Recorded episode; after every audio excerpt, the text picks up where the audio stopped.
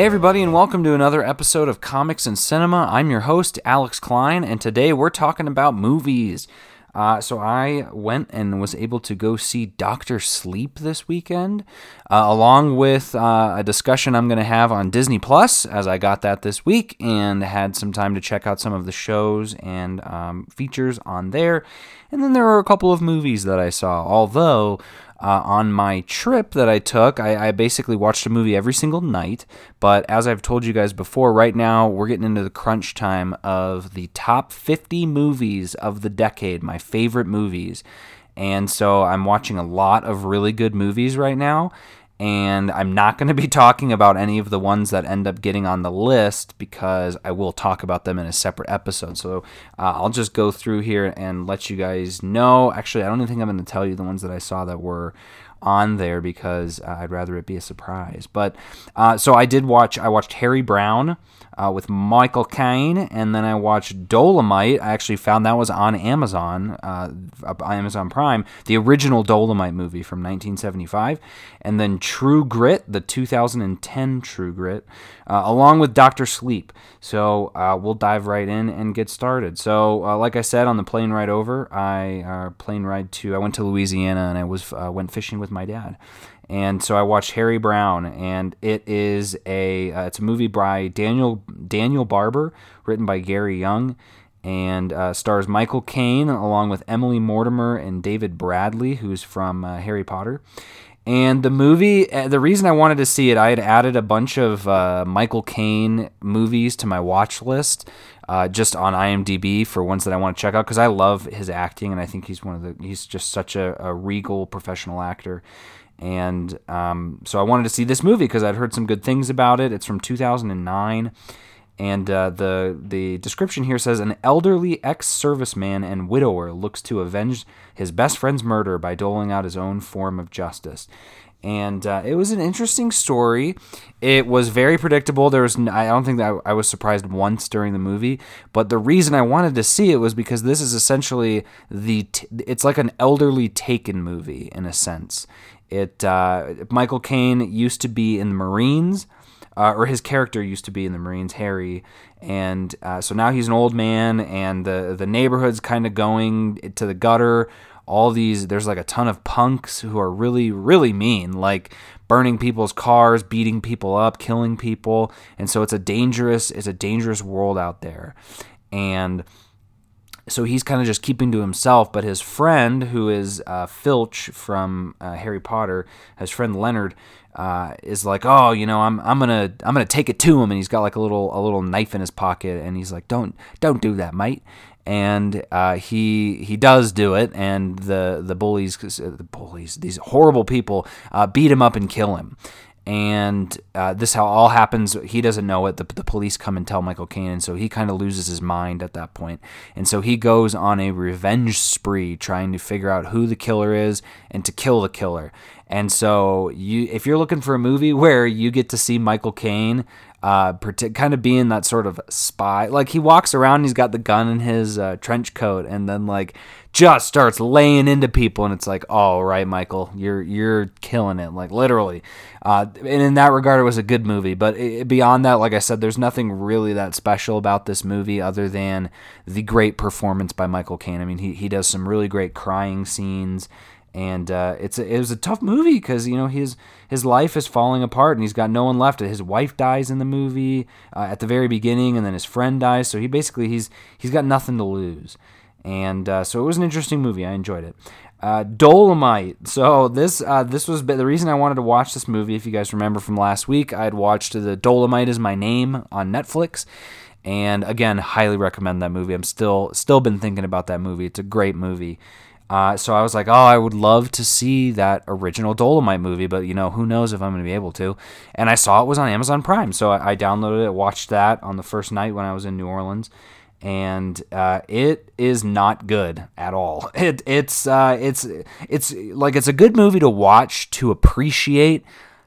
Especially after you've seen Dolemite is my name, or maybe if you saw it before, whatever the case is, to know what Rudy Ray Moore who uh, is the star who plays Dolemite, to know what he went through making this movie is just I don't know. It's it's cool because the movie is really bad, just like they call out it in in uh, Dolemite is my name, like oh this is a really bad movie, no one's gonna want to see it, sort of thing. You can totally tell why. Like the the acting is not good, the story is really weird. The but you know they they were doing the best they could with the materials and tools that they had, and uh, you know you can't blame them for that. And so in that sense, I would almost say it's a must see just for a really great piece of cinema like that. But if you're looking for this movie to be one of those great, you know, just an amazing movie, it isn't. It isn't at all. But it was good. I mean, like I said, I, I'm not going to summarize the movie because it essentially is the exact same in Dolemite is my name, it was cool to see the same scenes though, like the scenes that Eddie Murphy acts out. It was really cool to see those scenes again in this one. So check it out if you want. Again, it's free on there. And uh, um, yeah, you know, when I changed my mind, I'll tell you the other movies that I saw. So uh, right before the trip, I watched Mad Max Fury Road. I wanted to see if that'd make it in the list. Pretty sure it has. It's right there at the bottom of the list at this point and uh, we'll see if it moves up. And again, we'll have a discussion on that when I when I go over it. Uh, the other one was The Handmaiden, which was an Amazon movie as well. Phenomenal movie that is on my list. And uh, Chef was the other one that is now on my list. But then I watched True Grit, and uh, I bumped that one down just a little bit. I remember when I saw that movie in theaters. I uh, I thought it was a great movie. I thought it was awesome. I really I'm not a huge western guy. I do appreciate certain westerns, but I just like I'm not always looking for westerns. And when I saw that movie, I was like, oh wow, this is a really good western. I liked that it was short. It was only an hour and 50 minutes, and uh, it's right there at the turn of the decade. It's 2010.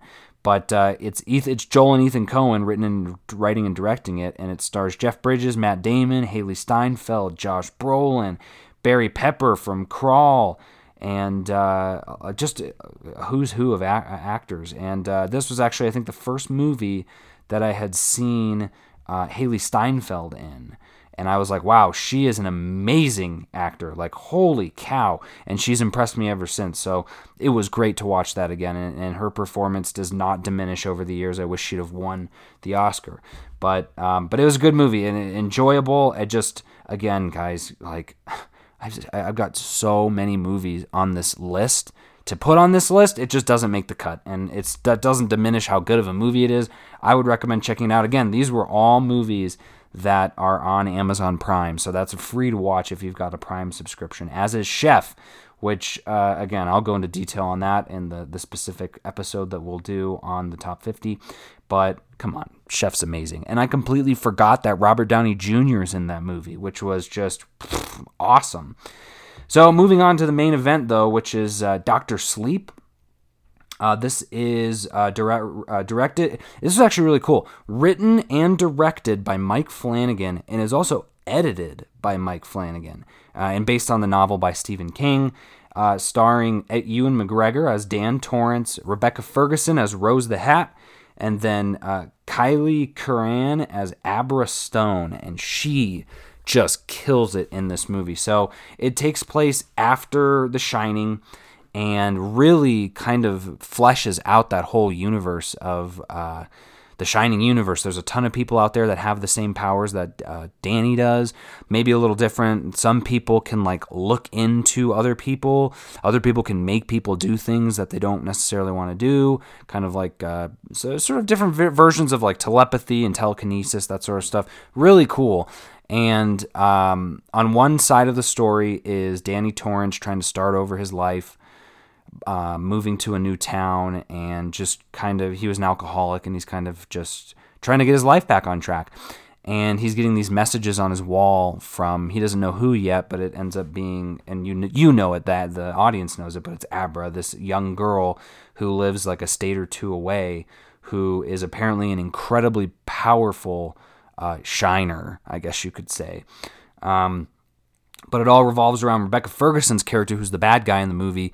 She, along with a group of a ragtag group of characters, have essentially they're um, bottling the shine from people. The, the the they call it a bunch of different names, which I thought was really cool. But they essentially like and, and Jacob Tremblay is in this movie. There's a scene where his character gets captured. They're essentially capturing kids and whatnot to cause them and inflict on them so much pain that the the It's almost like their ghost, their essence comes out of their mouth, like ah, and and and they they inhale it. So they're they're taking it almost like a drug, and it's allowing them to live longer, allowing them to become a little more powerful. So essentially, they are quote unquote immortal. They're not they and she she points this out that you know they don't live forever.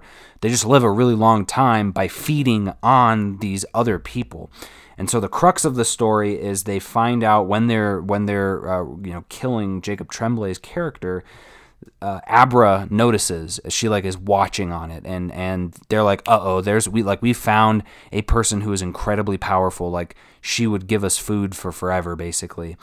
And so her and Dan team up to fight uh, Rebecca Ferguson and her crew. Also, a great shout out for uh, Cliff Curtis. If you guys remember, he was in Fast and the Furious. Was he? He was. Yeah, he was in Fast and the Furious. Hobbs and Shaw. Oh no way, he was also in the Meg. Um, but he does a great job as like Danny's friend. What I most enjoyed about this movie was everything in it was a kind of like a service to the characters. So there there was never really an instance where like, oh, okay, um, Ewan McGregor's character is an alcoholic, so you would think part of that story would be uh, them like him sh- struggling with alcoholism, and he does, but it's never like oh that's the the plot of the movie is him falling back into being an alcoholic or you know breaking the trust with his friend Billy. Or at the same time Kaylee's character Abra you would think uh, like her parents think she's weird and they sort of know that she has her powers and there's a sort of fear that if they know too much that they'll send her away and there's a great scene where um, Dan's like, "You need to tell your parents. Like, you need to be honest with them and share with them." And she does, and they believe her. And it's like, okay, good. Like, the, again, those are the plot holes, or not plot holes. They're just the plot devices that you see so often in movies that are used to make that third act. Uh, break apart. You know, there's the, the movies where everyone's friends for most of the movie, and then someone does something to break apart the group by the middle or end of the second act, and then the whole third act's about them getting back together to fight the to fight the bad guy. That is not the case at all in this movie, and that's what made it so great. The team is united the entire time, and they it really seems like they care about each other, that they're they're a family sort of. And uh, I would really recommend checking out this movie. There's especially if you liked The Shining I won't even I'm not going to go into the spoilers for it because you know what they are and you know what when they're coming in the movie and they are no less awesome when you're watching them like we were all oh this is this is so good as it was going. So I would really recommend checking out this film. Uh, I thought it was great and um, I'm glad that I was able to see it in theaters on a big screen. And so, before we wrap this up, like I said, the last thing I wanted to discuss was uh, Disney Plus. So we uh, we just got it. It's awesome. I have it on uh, my Roku TVs. Works great. Uh, put it on my phone and iPad, works great on both of those. And then I also put it on my Xbox One, and the app is fantastic. Went through, added a ton of stuff to my watch list. I can't wait to see half of these things. But uh, in terms of the things that I did watch, and so spoil, I'm gonna go into spoilers for them because I I, I want to discuss them. But I ended up watching uh, the deleted scenes from Avengers Endgame. Those were great. I especially enjoyed the one with Tony Stark's uh, daughter. That one was really emotional. I liked the one where they were all in the trench as well, but I understand why they cut it. It didn't really make sense. And then the the other one that I watched was the Black Widow Hawkeye one where Thanos shows up on Vormir. An interesting deleted scene to be certain, but uh, definitely unnecessary in terms of that. It made sense that wasn't put in the movie either. But then I watched the casting featurette with uh, Sarah Finn. Guys, that was incredible. If you've got a chance, if you haven't watched it, I highly recommend checking that out huge, beautiful insights into the casting for the MCU and just how amazing Sarah Finn is in regards to picking these characters and picking the perfect actor for the perfect part. Uh, and it's just great to see how much she cared about the process and cared about the the experience as well. And a lot, and they show their casting videos, but a lot of the characters actually ended up auditioning for different characters. Like Chris Pratt auditioned for Captain America. Uh, Chadwick Boseman originally uh, auditioned for Drax, and she kind of had that eye in her mind of like, yeah, he's not a good Drax, but he's acting like a king. And so she kind of thought he'd be a perfect Black Panther. And so just really cool. And it was really short too. I think it was only like 18 minutes. And then the other one was that expanding the universe, kind of showing all the new shows that are coming to Disney Plus as well. That was good. Uh, got some great uh, pictures and animation for the What If series. That was probably the biggest thing from it. Really excited for that series, and of course all the other series that are coming. I'm really really pumped for that. But then um, we watched The Mandalorian. We watched the the first two episodes of that show. I'm hooked. That show is awesome. I think I like. Obviously, I like that better than Solo but um, I don't know if I like it better than Rogue One. I might because I'm I loved the bounty hunters in, in the movies. I always loved the bounty hunters, and to see a, a show dedicated to the bounty hunters is really awesome. The soundtrack is killer. The production value is insane because they're doing like 20, 25 million an episode or something like that. Uh, you can tell it's beautiful. They're fly. He's flying from planet to planet, but not only that, you're getting great practical effects as well. There's still a ton of practical effects which was great. And then I'm sure, as many of you know, if you've already seen it, the ending of it with Baby Yoda, uh, and I don't know if we're ever going to find out his name, but the little 50 year old baby is uh, one of the most adorable characters in all of cinema, and he is slowly climbing up the ranks of one of my favorite Star Wars characters of all time, especially in that second episode when he is just trying his hardest to help out the Mandalorian's bru- his cut on his arm, and uh, just wants to help out, and he just keeps putting him back in the crib. That was great uh, as was when he stopped the that giant rhino creature. That was awesome, and then he just passes out because and it was so funny. We were watching it, and all at the same time we were like, "Oh, little Yoda, he's all tuckered out, like he just he just went right to sleep." And uh, eh, so that was insane how they could make such an adorable and cute character, yet the the tone of the show is still sort of still gritty and The Mandalorian as well. I really enjoy that. Not only is he a really professional bounty hunter, he's really great at what he does, but he um, he makes mistakes, and so that was really cool to see him messing up in certain instances or getting the crap beaten out of him in certain instances. Uh, I can't wait till he gets unmasked, even though we already know who he is. It's Pedro Pascal, so you know great. It's Narcos, but uh, no. So I'm I'm really pumped for that show. Also watched uh, Life According to Jeff Goldblum and uh, that show was great as well. Really fun and a very light show, like especially a good good kind of show if you're you know hanging out in the kitchen sort of thing, or you know you got people around. Is it was fun. The first episode was about sneakers. He's he goes to this. Uh, uh, this convention where people are just selling sneakers for hundreds and hundreds of dollars, and he, it's blowing his mind. It was blowing my mind. And then uh, the second episode was about uh, ice cream, and he's talking about how ice cream kind of triggers these memories in our heads of uh, you know happy times and he went into the whole story behind ice cream social how that started in the military uh, for kind of giving soldiers a chance to relive good memories in a sense. You know when you eat the ice cream you're happy and so they were doing that. And then he also got to talk with ben and jerry which was really cool. So i'm really looking forward to keeping up with that show as well um, did I watch any of the others? No, no, and I will though. I plan to watch uh, Noelle and uh, Lady and the Tramp. I want to check both of those out, and then I'm gonna be starting as well some of those older Marvel shows that I have not seen that look really good like uh, Silver Surfer and Spider Woman, and there's a Spider Man Unlimited that I don't think I've seen, but I'm also going to probably try and rewatch the old Spider Man and X Men animated as well, since it's been a long time since I've seen those, and so happy that all of that's on there. But overall, D- Disney Plus is a huge win, especially if you were someone uh, like myself who uh, pre-ordered the three-year advanced Founders set. I- have got Disney Plus for three years. I don't have to worry about paying for anything for three years, and the content is there, and the content is amazing. It's awesome. So couldn't ask for anything better. I feel like I'm a I feel like I'm a part owner of Disney. I got so excited when it came out. I downloaded it on all of my devices. I I uh, sat down with my wife and we we went through A to Z all the movies and shows and uh, started adding stuff to our lists and, and did the same with my brother. Uh, it's just it, it's a it's exciting time to be alive is, is what I'll say in regards to that. Um, but yeah, so that's that's kind of where things are at. I, I, know a little bit light on the movie side, but I, I want to advise you guys. I'm currently also rewatching all of the Star Wars movies. Um, we've finished uh, Phantom Menace and we're going to be shooting to do all of them. So Attack of the Clones, Revenge of the Sith, uh, Solo and Rogue One, and then four through eight. And I'm going to just do one ep- podcast episode talking about Star Wars. So I'm going to save that for just one uh, so that I can properly explain why certain ones are my favorite, Phantom Menace. But uh, we'll get to that point, and hopefully it won't be something that you guys skip over because uh, I know a lot of people out there do not feel like the prequel movies are great. And I hope that I'm able to, in a podcast format, explain why I think the prequels are, and they are my favorite of the the three sets of Star Wars movies. But uh, obviously, I'll go into why I love the original trilogy so much as well, and all the great things about the uh, sequel trilogy that I've got going on now too. And obviously, we'll touch on the the bad things as well, the the nitpicks too.